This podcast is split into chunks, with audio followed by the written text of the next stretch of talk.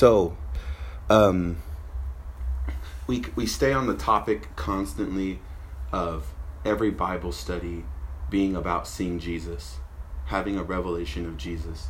There's a lot of other things we can talk about, but um, when we talk about loving each other more, when we talk about um, being a good example, when we talk about being a, a, better family member, being a better husband, being a better wife, being a better friend, being a better anything in life, um, it really comes down to seeing Jesus. Even even the Bible says, as you know, husband love your wives, and it doesn't say period, as Christ loves the church. So if we don't understand how Christ loves the church, we can't get to that point where that fruit is manifested. We'll never get there because what is the focus? The focus is how Christ loves the church. So as we see Jesus and how he loves the church, then that that transforms us. The Bible says we are transformed in Second Corinthians chapter 3. If you read the whole thing, from reading and seeing Jesus in the Word, that we're transfigured. We're not transfigured by our efforts, by our doing, by our more trying, right? We're transfigured by seeing Him in the Word, having a clear image of His love for us. You can even go to the um, to the Song of Solomon's, and you can read that um, Solomon had uh, the Shulamite women. And if you didn't know this, the Shulamite woman her name is actually the female version of Solomon. You know, and that that whole book is a love letter, you know, back and forth between Solomon and the Shulamite woman, which is kind of a representation of the church when you look at the picture because her, her being the female version of his name, it's almost like that same story. As we see the beauty of our Lord and Savior, we become him. We become more people would say quote unquote like him, but we become him, we reflect him, we're transformed into that image like seeing in a glass, that as we see him, we become that image. And so it's important that we see Jesus in every Bible study. And seeing Jesus is so important that when people come, and they will come to this house to, or they will come to Bible study to see Jesus. And as they come to see Jesus, you're going to see that seeing Jesus is actually what's going to invoke hunger in people because you know, how do you get someone who's not even hungry for God at all to get them to a place of hunger? Once they start seeing Jesus and his loveliness and his beauty and how much he loves his people, that's going to invoke people to be drawn toward Christ. And so, um, even when we don't feel he's close, if you think about a relationship, um, what do you do when that when that person you love isn't close? Oftentimes, you can go to a friend and you just start talking about how wonderful they are, and it almost feels like they're there with you. So, as we talk about Jesus, as we come and we center our lives and our conversations and everything we do around Jesus, and we just speak about how beautiful He is and what He's done for us on the cross, it brings a drawing of His presence near. Because sometimes in life, you're not always going to feel the presence of God. You're not always going to feel like He's near. But one thing you can do is start speaking about Him, start talking about Him, start uh, uh, uh, um, kind of in, in a sense also imagining him and, and what he would be like in person knowing that he's actually right there you know having that confidence that whatever you could imagine in the best sense would be even better. You know he would be even better than that in person. And so when we think about jesus when we think about him we start talking about him right? I mean that really brings the manifestation of his presence. Because that's that's sometimes the trouble where you feel like okay you've had a rough day you went through a long day if you just start talking about Him, not necessarily about His blessings or about all the things He can do for us or all this, uh, uh, because we understand that grace is not just a teaching, it's a person. It's the person of Jesus Christ. It's the unfavored love. It's the un, un, undeserved, unearned love of Jesus toward us. And it's it's it's a person. It's not just a theology. It's not just something we're just trying to teach. It's as we talk about him, he becomes alive to people and the hunger begins to grow. So um, people even teach inspiring messages, and you often hear these inspiring messages about um, having a burden for the lost, or having a burden for this, or having a burden for your family, having all these things, right? And you can hear this stuff, and it'll inspire you. But if it's not like happening inside with Jesus, what will happen is when trials come, that burden can go away like that, because it's it's motivated from the external. It's motivated from the outside. So we want to make sure that we're seeing Jesus so that we're transformed from the inside so that that burden is lasting and it stays and it's there and it's not just this uh, uh, me trying to live past my transformation i've kind of been on this tangent with certain certain situations where I, I constantly started seeing this in the church, not in necessarily Conquer Church, but just in the church in general, like what you see on Facebook and what you see in different videos from different preachers and all this all this stuff, is that people are are being persuaded to live past their transformation. Meaning they've only had a certain amount of Jesus, but this is where religion comes into existence, is they they start projecting like they're further along than they actually are. And so when the times get tough, the character, the, the bad character is still there because it wasn't fully transformed, because it was done by a modification of behavior, not a transformation from seeing Jesus in the Word. So, um, having said all that, I, I think it's the utmost importance for us to see Jesus. And so, every Bible study, um, we definitely want to make sure that that's the end of what we're doing. Um, but we'll, we'll teach and go into many different things. Today, we're going to talk about conviction. And um, a lot of people have a lot of um, um, common misconceptions about conviction. And I wanted just to ask you guys, what do you think are some common misconceptions about conviction right off the top? Because I know that you guys have probably have an idea in your head, but maybe like everybody just you know give me one example like a, a, what you feel like might be a common misconception about conviction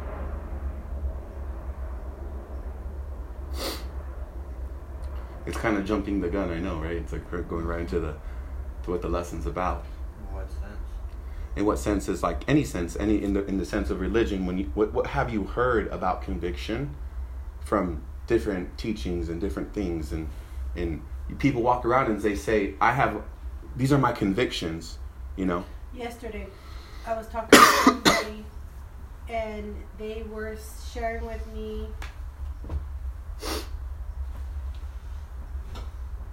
about uh, them being backslidden. And it was on her, there's no such thing as backslidden. Like that word doesn't exist in the Bible. But I had to tread lightly because this person has never, not even for me, has heard grace or heard about grace, has never heard about grace doesn't even know what the word means, never has always been in a church that's just old fashioned Christianity religion, you know? And so when I told her there's no such thing as backslidden, what do you um it's not in it it's not in the Bible. I said I wish I had time to teach it to you, but she said I feel when I feel com when I feel com I feel, she said, I feel convicted and backslidden um, because I'm not going to church like I should, you know. And so um, I guess her sense of conviction is after she backslid in her mind. After she backslid. That's when people start feeling the conviction. After they've already indulged in sin, had their fun, and they start getting con- uh, they start getting uh, consequences and then yeah. they feel conviction. Yeah. So that's the sense that I get from, from uh, uh, people who have went to church, prayed the prayer, and went back in the world and lived their life, and they don't know grace. Yeah. So that's the only thing I've heard lately about conviction. Conviction. Okay. Yeah. Anything that comes to mind, Aaron? I'm trying to remember who was telling me so I can share more with you. Anything you've heard? No. Okay. No worries. Uh, um, misconceptions, conviction, kind of like. Or things that you just heard. Maybe. Maybe that might be a better question. No, but I mean, like if you take Catholicism, for instance, the whole, the whole thing where you go in and you confess your sins to a priest and and then they absolve you or they they, they give you uh, indulgences to get out of whatever whatever that deal is. Uh, it's a continuous sick cycle of, of being of uh, of self conviction Yeah. of having to do this and then having to do that over and over and over and over again, kind of like going back to the law where the Jews had to sacrifice an animal every year to, you know, absolve their sins. Well, that's all been done away with. Mm-hmm. And it's not taught that it has been done away with. It's already been taken care of. So I guess people who are in religion are stuck in the six uh, in the cycle of being told that uh, you know, you're gonna you you'll feel convicted in your heart when you're doing wrong, and, and, and if you are, you're not you're not right with God or something. You know, just Yeah. something like that. I don't I, I don't have the right words to to convey Conviction it. is different than condemnation, correct? We're gonna figure all that stuff out today. That's the. I'm just trying to get an idea of like, you know, That's some of the things you guys area know. between Yeah. Condemnation and conviction. I mean, you're convicted about certain things. You know, just I, I don't I don't know. Well, I don't Yeah. know what I, Can what I I'm say to something? I would, I, if I cussed my husband out as a Christian, I'm gonna feel convicted that I did that. Convicted that I should respect him and not ever say bad words to him. That that that to me is conviction. Okay. Yeah. So, the, the I guess the challenge that when we talk about conviction is that um, where do we find it in the Bible? Right. That's going to be the first first question that we're going to have is like where do we find it in the Bible? And you're going to find it two times in the entire Bible. In two conversations, you see this concept of conviction coming out, and it's nothing even close to how it's used in church. It's nothing even close to um, what we think it would be because it's so commonly used. Oh, these are my convictions, or I felt convicted. You know, I, I messed up and I did a sin, and so I felt convicted that that was the wrong thing. And so, even even certain things like this, using those um, phrasings, you don't really see them. You don't really see it, and so I think this is going to be a good Bible study to to kind of establish an understanding of what the Bible teaches about conviction specifically. Because remember, out of the mouth of two or three witnesses, let every word be established. So it means we need to find it twice. I'm glad it's in there twice, right? Mm-hmm. Out of out of all out of all the, the subjects. If it was in there once, like like the confession of sins, right, in the new covenant, it's only in there once in First John. So we can't create a doctrine out of it. So we, we might have to go and understand the context of it entirely to really say, okay, are we going to have a doctrine of confession of sins to be forgiven, right? or is there a misunderstanding? Yeah, but isn't confession of sins only like the Catholic thing? Confession of sins is in 1 John 1 9. If you confess your sins, he is faithful and just to forgive us of our sins and cleanse us from all unrighteousness. So when we have misconceptions about things, they're usually drawn from scriptures, but usually a misinterpretation of context, a misinterpretation of what's really going on in the conversation. So that's not our subject today about confession of sins, but I'm giving you an example of how something can be in the Bible one time and someone takes an entire doctrine off of it and they establish that in order to be forgiven, in order to be just, in order to be right with God or cleansed, It's, it's the same thing when it says, uh, I don't know what scripture is that one, Ton- tongues have ceased. Yeah. And it's totally misconstrued because it's never, you never, it's never, one, one scripture is quoted for that, yeah, about tongue ceasing, but it's never followed through for, for the rest of the, uh, entire passage. for the rest of the passage to actually explain Well, why it said that, why it's, that's Yeah. said. no, it does. It says because that's after I'm talking about. after the I'm talking- resurrection, after the But I'm uh, talking about the, the, the doctrine, the people out there who are saying, well, the, the tongues of cease now The people who take it out of You context. take it out of context. There's people that and do, right? Don't, and only use the one, Yep. Well, they don't study it. Yeah, and, and this is the thing is like, and then it gets passed on from generation to generation to generation, and it's just so convoluted after so much, and it's just like it's just a full-on doctrine, and no one can say any, anything otherwise to these individuals because that's what they're they've been taught from youth. absolutely. So that's why we're going to talk about conviction today, because it's a good subject, and it but it's it's so commonly used. But let's let's appropriate it. Let's figure it out. Let's figure out how, because here's the thing, what you believe, oftentimes, even if it's wrong, will help mediate an experience.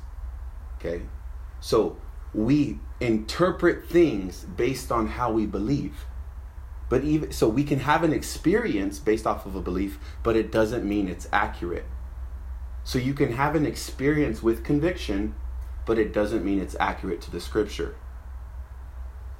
And it'll feel like, okay, this is the way things should be. And it could be a misinterpretation either of the voice of God, your own voice, your own heart, or the devil. Because all these voices speak to us that try that try to speak to us. God God is trying to speak to us, get our attention, and to show us his love and, and talk to us and, and, and embrace us, right? But then you also have the devil who's what? Who's seeking to accuse, to attack, to so we're gonna go through that today. That's that's that's the sole purpose of this lesson today. To understand this so we can help people who come when they have these conversations, right? When they come to you and say, Well, I have this conviction or that conviction, well, you have a good understanding of how to deal with that. Okay? So we have to start with the basis of what the Holy Spirit is in order to get this conversation going. In John 14, 26, it says, But the Comforter, um, the word comforter there is the Greek word parakletos, meaning um, helper, advocate. Um, it's, it's almost like a, a, an embracing term, uh, a warm term, which is the Holy Ghost, whom the Father will send in my name. He shall teach you all things and bring all things to your remembrance whatsoever I had said unto you. So here's a here's two concepts, uh, three concepts. First one is that the Holy Ghost or the Holy Spirit, um, Hagios, holy, pneuma, spirit, right, is coming in whose name? Who's talking in this passage? We understand that it's Jesus. Jesus is talking in John chapter 14. You can go back and, and do some reading, and you'll see that it's Jesus talking in this passage. And you'll know here that the Holy Spirit the Hagios Pneuma is coming in whose name? Jesus. Okay, we're, we're good there? Amen? Amen? Okay. Now, he shall teach you. So, what is this Holy Spirit going to do? It's going to teach. It'll teach you. And then the second thing, what is it going to do? And bring to your remembrance. It'll help you remember. What things? Whatsoever I have said unto you. So the, the Holy Spirit is going to teach and bring to remembrance. These are some of the activities that it does. And remember, it's in the name of comfort. Its primary uh, descriptive word that it's using is a comforter.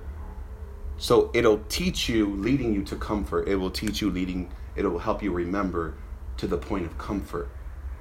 So we're kind of going back as far as our reading. Like we're looking from the bottom of the verses to the top. Now, the Holy Spirit works in our lives for teaching us and bringing things to our memory. Psalms 51. so that's the establishment. So we know that the Holy Spirit teaches.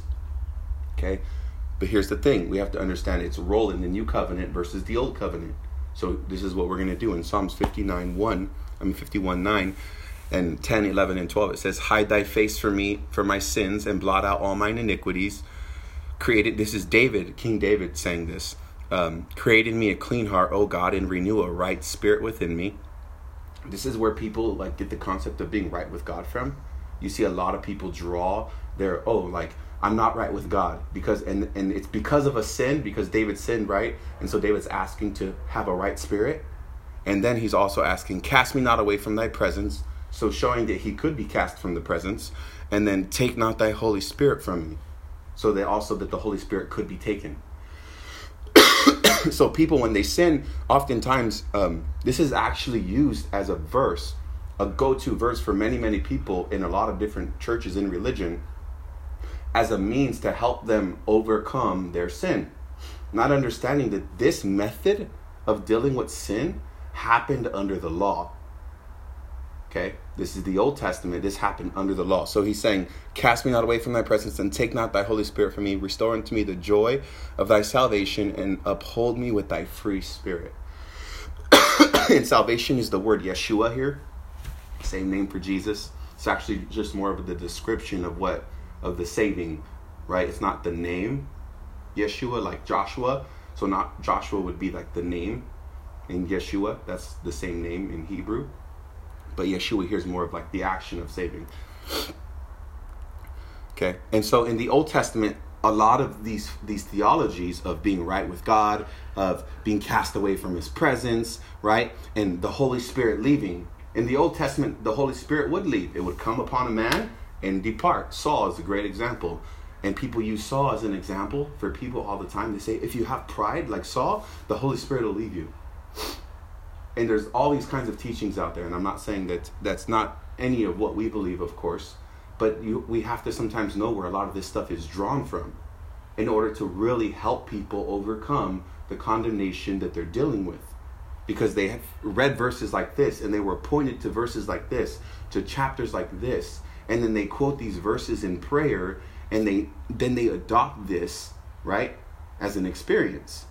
Now this is their experience and then they with effort try to get right with god. With effort try to stay in his presence. And with effort try to keep the holy spirit with them. By what? Obedience. You obeyed the holy spirit stays. You don't obey the holy spirit leaves. That's that's under the law. That's how it works.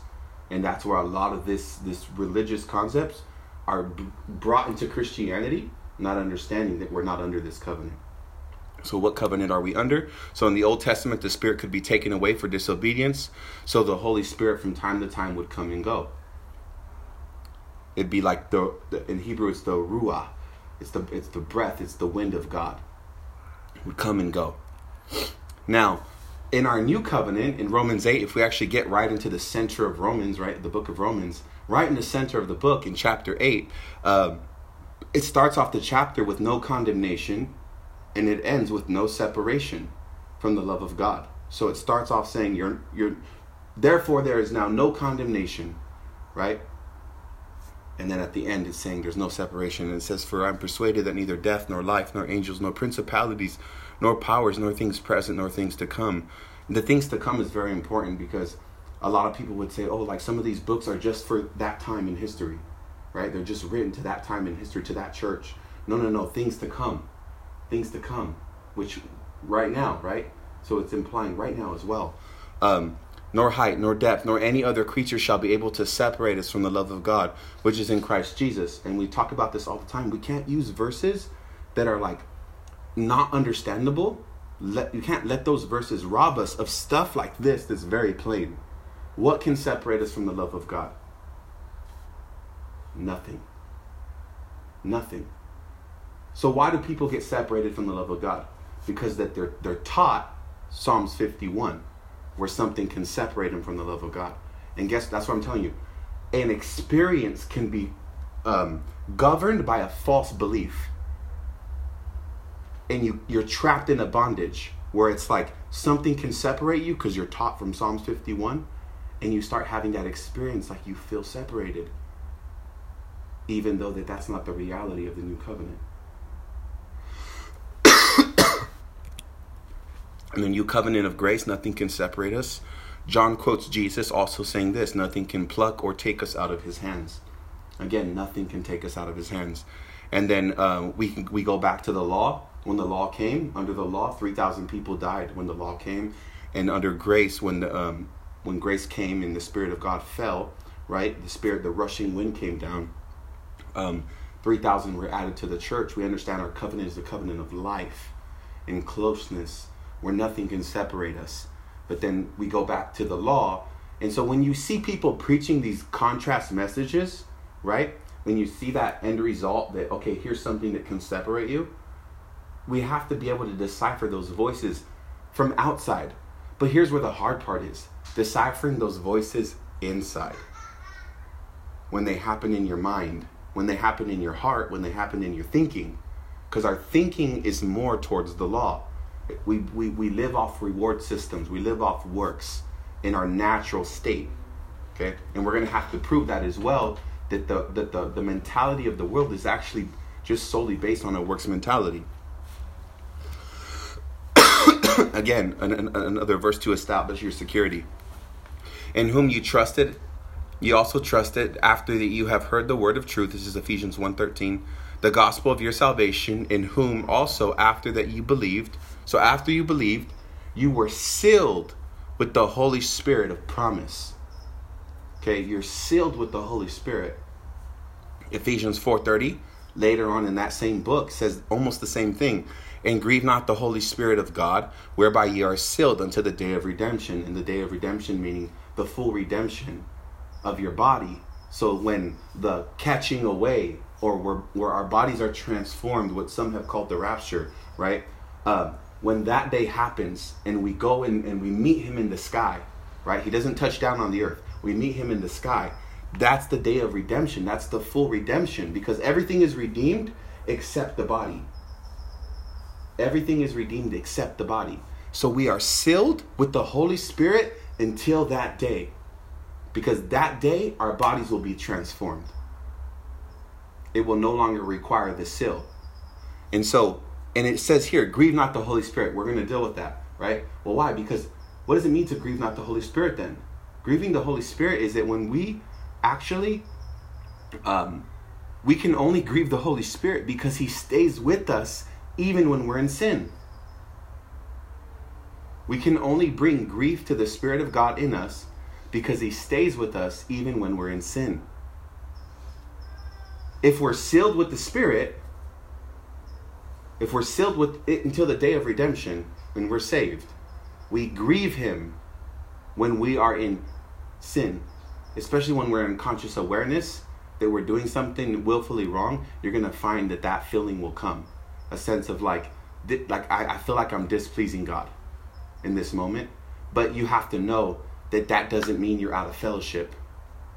But here's the thing we're taught that you can be out of fellowship so that we actually believe we're out of fellowship, and therefore our faith is focused on being out of fellowship. I am out of fellowship because I've done this.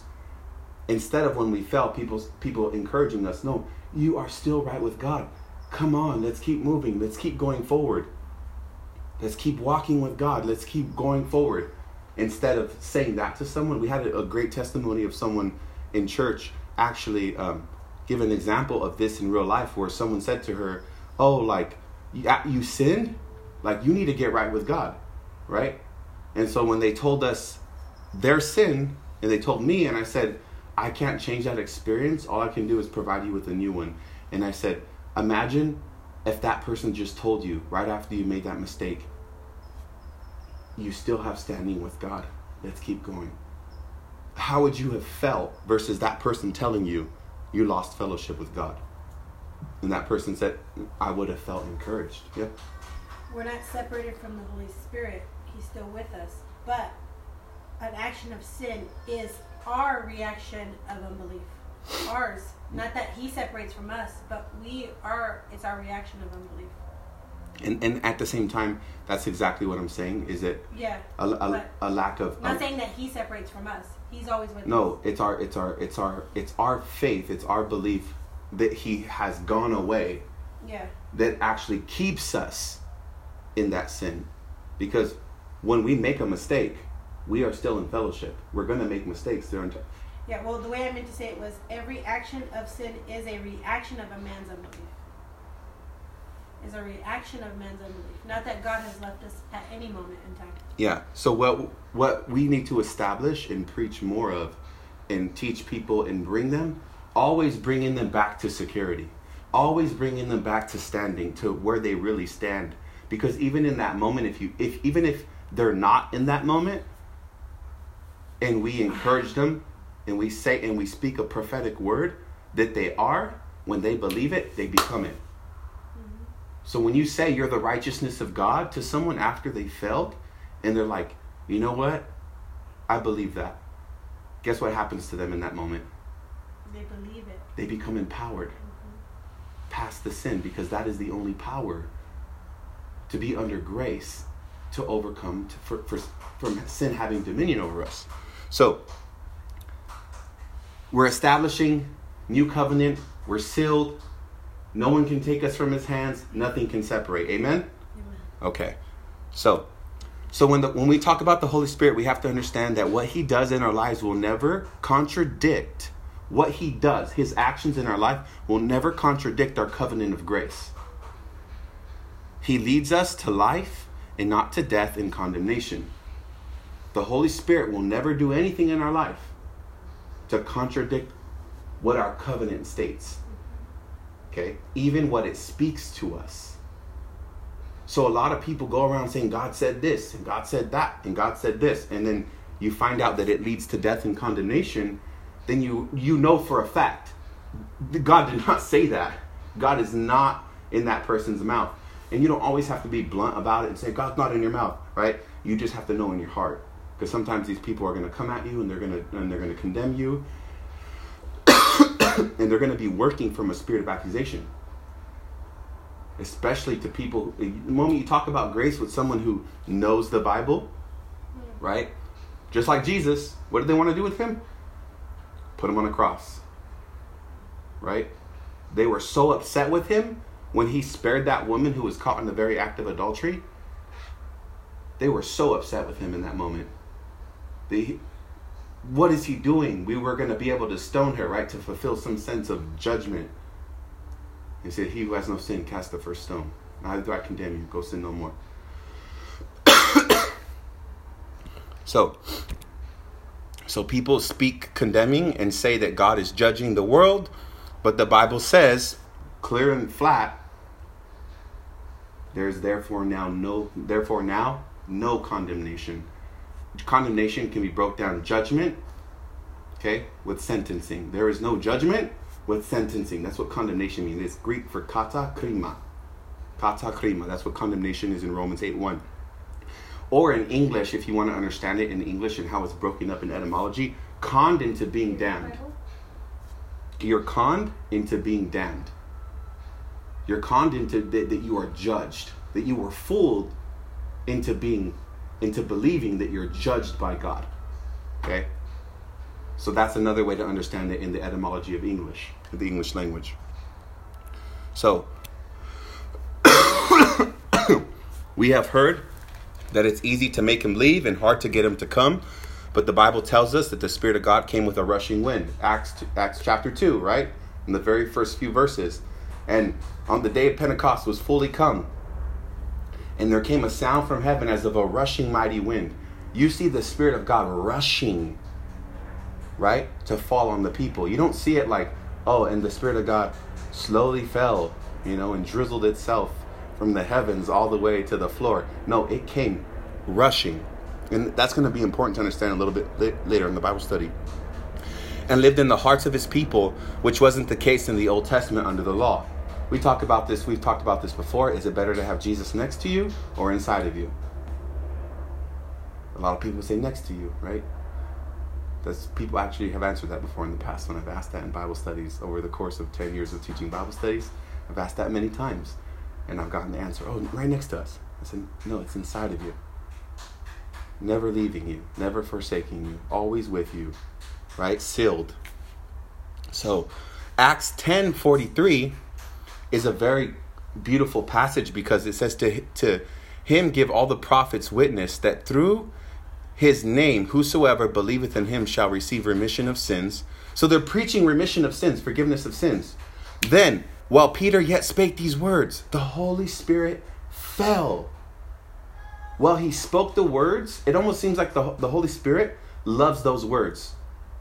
The, the forgiveness of sins. When we start talking about the forgiveness of sins, the Holy Spirit, right as he's speaking that, okay, it's the Greek word, uh, uh, it's kind of a weird one because it has epipepto, if you want to pronounce it. Epipepto. Because the epi is like the, the prefix Pepto is the, the rest of the word. And so you have Thayer's, you have Strong's dictionaries, you have multiple dictionaries, and um, these dictionaries actually lead us to understand that it would mean like a love hug. Okay, and we're going to show another verse that actually kind of coincides with that. And all of them which heard the word. So it fell, it almost like hugged them. The Holy Spirit embraced them, it hugged them. And then you see in Luke 15 20, the same word, um, it's it's the word fell there. I have it highlighted in red. It looks like red on here, but doesn't there. But um, and he arose and came to his father. This is the story of the prodigal son. But when he when he was a yet a great way off, his father saw him, had compassion, and ran and fell on his neck and kissed him. So the father ran, fell on his neck, okay, hugging him, loving on him, right, embracing him. That's the same word that's used when the Holy Spirit fell. So that you see this, the Holy Spirit isn't this like super like um a, a lot of people call this old school like super power like yeah it is that too but when it comes to his people when it comes to people you see the the, the softer side the comforter right that he's falling on the people now 1 Corinthians 2:12 says, "Now we have re- um, received now we have received not the spirit of the world." So Corinthians here is saying that we haven't received the spirit of the world. So there's a spirit of the world. Okay? We have to understand what that means. Then it says, "But the spirit which is of God." So we did receive the spirit of God. In contrast, what's the spirit of God? That we might know, we receive the spirit of God so that we might know, so that you could know the things that are freely given to us of God. The Holy Spirit comes upon his people so that we could know the things that are freely given. The things that are freely given. That's what the Spirit is for. In contrast to what?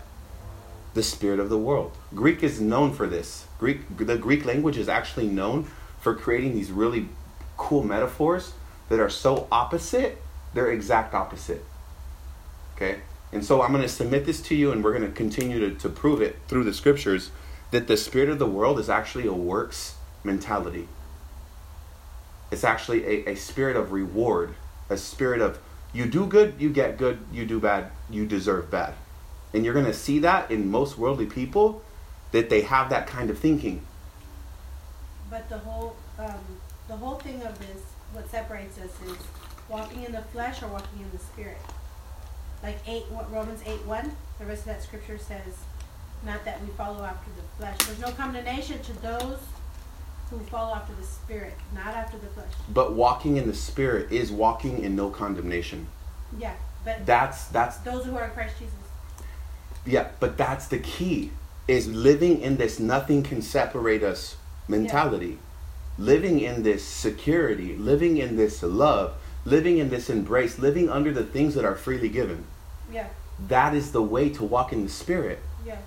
But people that are like learning grace need to know that there's a difference between walking in the spirit. What walking in the spirit means, so they're not Yeah. dictating in the flesh. And that's why we do different Bible studies, right? Some Bible studies talk about that, some don't, because we're in different books, we're going through different passages, right? So that's a good point. But again, coming back to it, if you just quote that off the cuff, right? Oh, you need to walk in the spirit. no, I the- said people need to know what it means. Yeah, because most people naturally, based off King James, what are they going to say? So tell me what I have to do then. Uh, When you when you quote it in, in English in King James, right? You say, if you walk in the no, flesh. not quoting it. Learning what walking in the spirit. Oh, I'm not I'm not even disagreeing with you. I'm just you know saying. what I'm saying? Not quoting it, but I'm saying as a whole, any person needs to know what walking in the spirit means, so they so they they are walking in no condemnation, so they know God's love. Absolutely, but here's the other side. If you just read it in English without knowing, Yeah, you're going to be led to a works mentality by just reading it in English. Because a lot of people, what they have done to those verses is they copy and paste them and post them on Facebook out of context. And so now you have people thinking, walking in the flesh is that I'm living in sin. Walking in the spirit means I'm doing all the right, I'm, I'm living in obedience to God completely. I'm obeying God. So when I'm not obeying God, then I'm walking in the flesh. And when I'm being disobedient, I'm walking in the flesh. what I, what, I- what I'm saying is that all Christians need to know what walking in the spirit actually means. And I, I, and I, I said Yeah. I agree with you. I'm not disagreeing I with guess you. educated. You know what I'm saying? Yes, but what I'm saying is most believers don't, based off the reading in the, based off the reading in the English. They have a hard time connecting the dots from verse one all the way to verse four. Would you say living by the law is walking in the flesh? Yes. Yes, completely, right? For the law of the so Romans Romans chapter eight. There is therefore now no condemnation to them that are in Christ Jesus. For the law of the Spirit of life has made me free from the law of sin and death.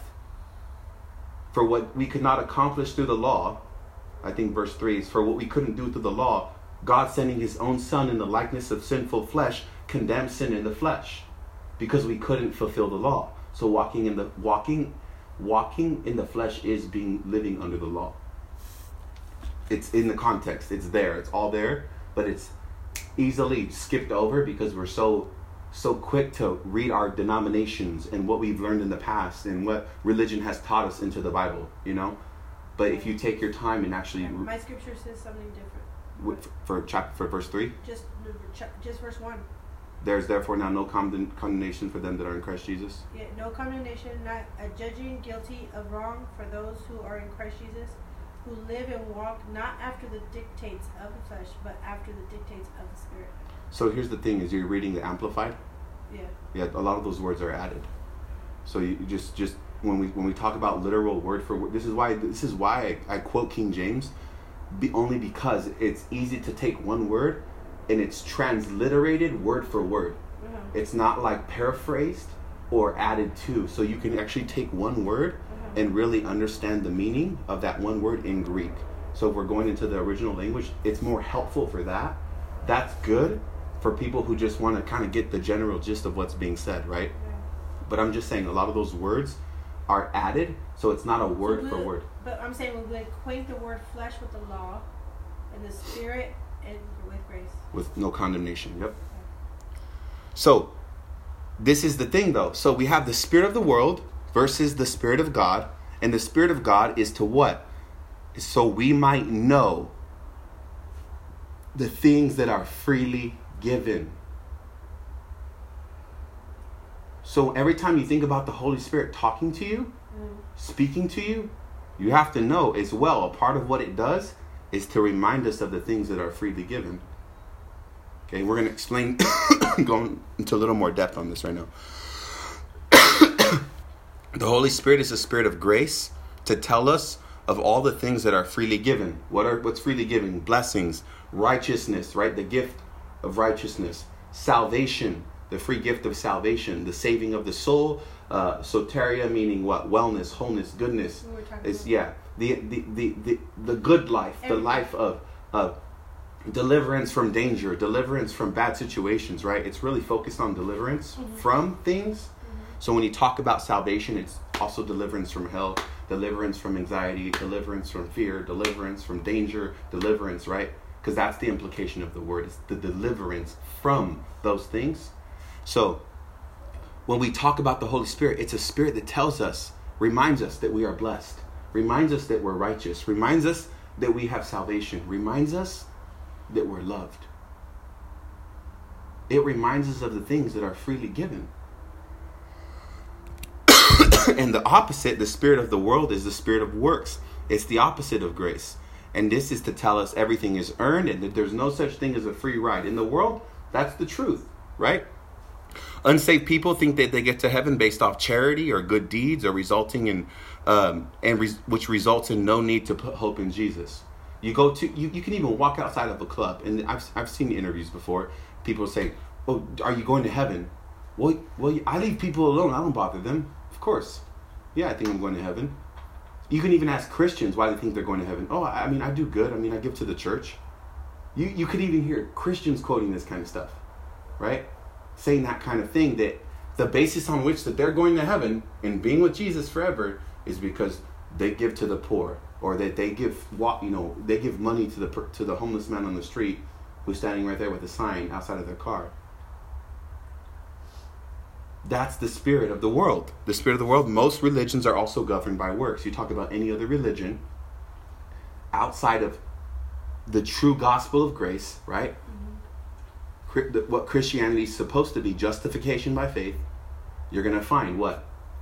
Here's the things you need to do to be blessed.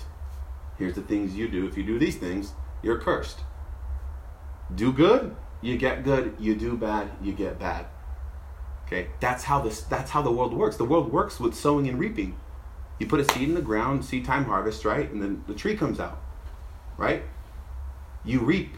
In every situation, you always reap more than what you put in. When so with sowing and reaping, this is why they say sowing and reaping is a universal law. But God flipped it on its head and said, "Hey, you sowed bad, but will reap good, because I'm to sow good and reap your bad." That's what happened on the cross. He uses the same system against itself, the spirit of the world, how it works, right? Against itself. Now, righteousness, miracles, prosperity are not achieved by works. They can be achieved by works, I'm not talking about righteousness or miracles, but a lot of people think, oh, I, I mean, I can work to become prosperous, right? But in the meaning, in, in, in this room, as far as the believer, right? They're not achieved by works, but received by grace, meaning that we have to learn how to receive from God. Because the Holy Spirit is always in association with the things that are freely given. Do you receive your miracles by the works of the law or by the hearing of faith? By the hearing of faith, not by the works of the law. You don't do the law to get a miracle. You hear that what happened on the cross with Jesus, that you're justified and you have standing with God, then now you can receive the blessings of a righteous man, even though you're not righteous, which are healing, prosperity, and righteousness. You are declared righteous. Now, Romans 5:17 kind of helps us get on the same page about this as well. For if by one man's offense death reigned by one, much more they, those who receive what? Abundance of grace. Abundance of grace. Well, why do we talk about grace so much? Why do we talk about, right? Because we're given abundance of it. Then, and the gift of righteousness shall reign in life by one Jesus Christ. How do we reign in life? Reign here is a kingly reign. It's really a kingly reign, a, you know, a queenly reign, right, for, for the woman. Right? It's accomplished how? By receiving what? Abundance of grace that I'm relying on His grace. That I'm, I'm, I'm the only my my soul is dependent on His grace. And that what my also my soul is dependent on His gift of righteousness, not my own. I set that aside. Anything that makes me feel any kind of pride about um, I'm good and that God should bless me because I've been good, I've been faithful, right? That's how we think in our in our natural mind in the flesh. It's a flesh mentality. Is it oh? But that also here's here's the downside to that. If we think that by our goodness we can, oh, that God should be blessing us, then by our badness, the same should happen. We should also receive bad. If we use that same logic through and through, which is what? The mentality of the world. It's, it's, it's, it's walking in the flesh. Because what? The strength of sin is what? Law. The law. God's law is holy, just, and good, but the strength of sin is the law. Okay? and when did when did the when did the worldly mentality enter the world? Right? When Adam and Eve sinned. Enters the world. There becomes an existence now that no longer completely depends on God. The first few days, God makes everything, and then he makes man so man can enjoy everything, right? Man can't say he made anything or did anything. But once man sins, he takes them out of that place and puts them where they have to work right? That's part of the curse. Where how do I get fruit? How do I become blessed? How do I get food from I have to toil now. I have to work. Right? So you see that the entrance of the works mentality comes as a result of sin. The original sin from our great great grandpa Adam. great great great great great great great right. So God wants us to rely on what's freely given by the Spirit when we struggle in life. So, in our works, in our marriage, um, if you're looking for a wife, if you're looking for a husband, in a career, in life, and in family, everything we must rely. We must rely on what's freely given. Not go to the spirit of the world and try to earn something else and try to make up for it on our own. for in lack, doing more won't make it better because all you're going to do is spend more time, lose more peace, more of your sanity, more of your time. You'll you'll lose more trying to do it on your own than if it's freely given. You'll actually have more time. You'll have more peace. You'll have more love in your life. He can turn water into wine for free. Stop trying to work for the wine. This is metaphorical. That's why I put it on the bottom. I'm just saying metaphorically. The devil is the God of this world, and we're going to prove it through the scripture. And we've done a Bible study about it before, but we'll, we'll visit it again. So we must learn how he operates, and he operates under the spirit of the world, which is a works mentality. God made the law against us so that we would learn to d- depend on him and not our own goodness for his blessings. So 2 Corinthians 4 4 in whom the God of this world has blinded the minds of them which believe not. So he's blinded their minds, lest the light of the glorious gospel of Christ, right? Remember, the gospel is about what's freely given justification by faith, salvation. Grace. Who is the image of God should shine unto them. so the devil wants people to be so blinded that they don't know how to receive or understand this idea of everything being freely given. That he wants to keep those who don't believe in that darkness. Because the only way we can be successful, like in the, in, the- in the terms of, of Christianity and walking with God, are to depend on what's freely given. So as long as he, he has a bunch of people who go to church who don't depend on what's freely given, who depend on their own obedience, their own good works to be blessed by God, he is happy. He is very happy. God can move in a church. Remember, God can move. Then that church doesn't even have to right, have the right doctrine. There could be one sincere person in that whole building that's just reaching out to God because they're in trouble, and the Spirit of God falls on that church. Right? Just like when Lot, before he was um, the angel, the angel told Lot, "I cannot destroy the city until you go. So leave." So leave. You see, and then the Bible calls him just Lot. He was a, a, a righteous, a just man. Not by the works of the law, because the law didn't exist. It was the same righteousness by faith that Abraham had. so, John 5:45, do not think that I will accuse you to the Father. This is Jesus speaking. There is one that accuseth you. He he's not saying the devil here either. Even Moses, in whom you trust. So he's basically saying the law. The law is what is what is going to do what is what accuses you. The devil uses the law against you. That's how he gets us. Oh, you're a Christian and this is how the world this is this is why the world has this mentality about Christians. Christians are not supposed to do that. How do you know what Christians are supposed to do and not do? You're not a Christian. They have somehow more understanding about what a Christian's supposed to be doing, right? When a Christianity is, is a lot simpler than than this works mentality. It's imperfect people trusting in a perfect God who's made a way for them to be close to Him in spite of themselves, in spite of their failures, in spite of the mistakes. What if we were known for that, right?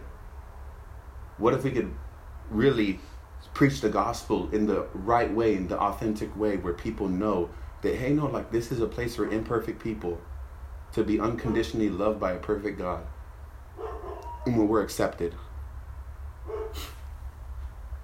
So the law accuses.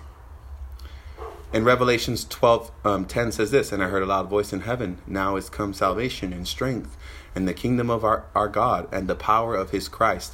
For the accuser of our brethren is cast down, which accused them before our God day and night. Notice he accuses them day and night. He comes before God accusing day and night. He's, he's the voice of accusation. And I'm, and I'm making all these distinctions on purpose right? We understand the basic law versus grace, right? Conversation. But now here's the thing. We understand how that looks on the outside, right? You see a works mentality and someone saying, oh, I'm, blessed because of what I do, or I'm, I'm, I'm cursed because I mess, made a mistake, right? We see that works mentality. But where we don't see the works mentality is what's happening in people's minds, right? What we see in action is just a fruit of what is happening in the heart, in the mind. So what when we speak these words, when, where we're going today is to attack that belief system with the word of God to effectively help the mind, okay, be transformed. We're transformed by the renewing of our mind. So, the accuser of our brethren is cast down. He's known as the accuser of the brethren. Accusing them of what? Breaking God's law. Um, Job 1 6 says this, and now there was a day when the sons of God came to present themselves before the Lord, and Satan, which is Hasatan, uh, meaning attacker, accuser, um, or the one who stands in court against you, came also among them. So the one who stands against you, that's Satan. Because God is still God. So all he can do at this point is come to God and try to say, look at their sins, right? And then God said, they have their trust in Jesus. He died. It's paid. I can't make them pay. It's paid. It would be it'd be wrong of God to say all sin is paid for for all time, right? And then for him to count your sin against you. It would be wrong of God to do that. Because God made us right with him on a basis of just of his justice, not just remember the sweeping under the rug, right? It's not just oh here, you sinned, okay, let's sweep it under the rug. You're good now. We're good. Let's hang out now. No, it's through his justice that we're made to have fellowship with him.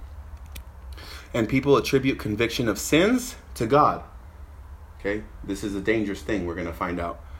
Which is already what the devil is doing. When we see the concept of conviction in the Bible, we're going to understand what it means because what, listen what happens. So there's a false teaching that the Holy Spirit convicts us of sin. Where do we find that in the Bible? That's going to be, we're not going to find it in the Bible.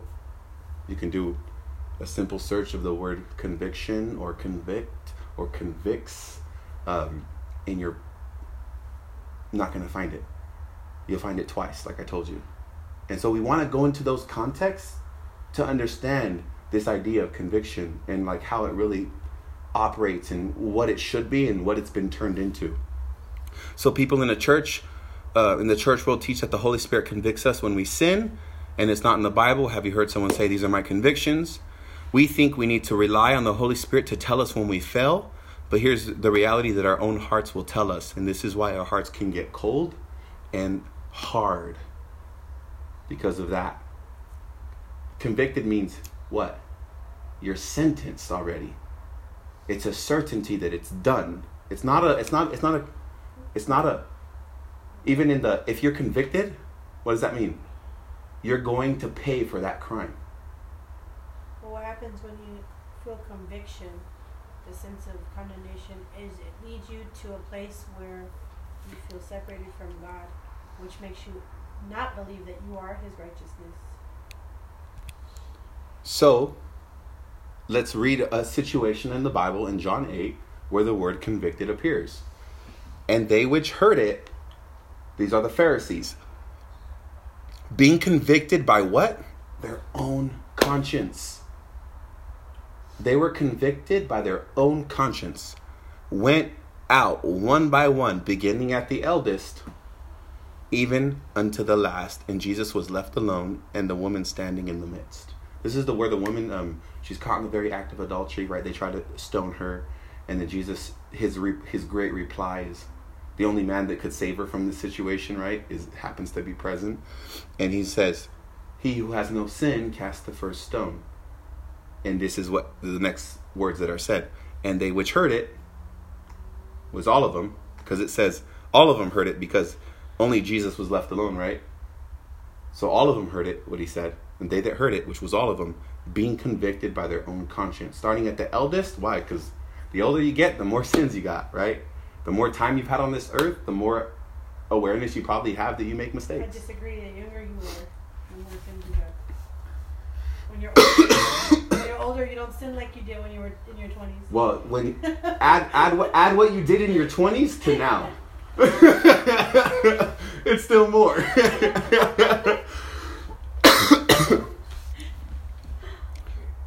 It's just a, it's just a. The Bible says that the, from the eldest to the right. You're funny. He's calling us old. No, I didn't call you old. What the heck?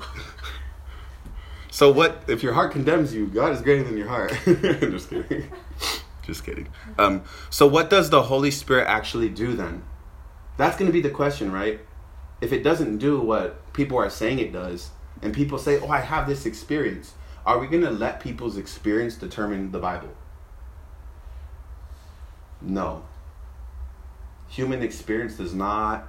We rely on the Bible. And here's the thing the Bible speaks of a spiritual reality that these people in the world can't even live in. Because they don't know, they can't know the things of God except by the Spirit. This is why grace is so hard to receive.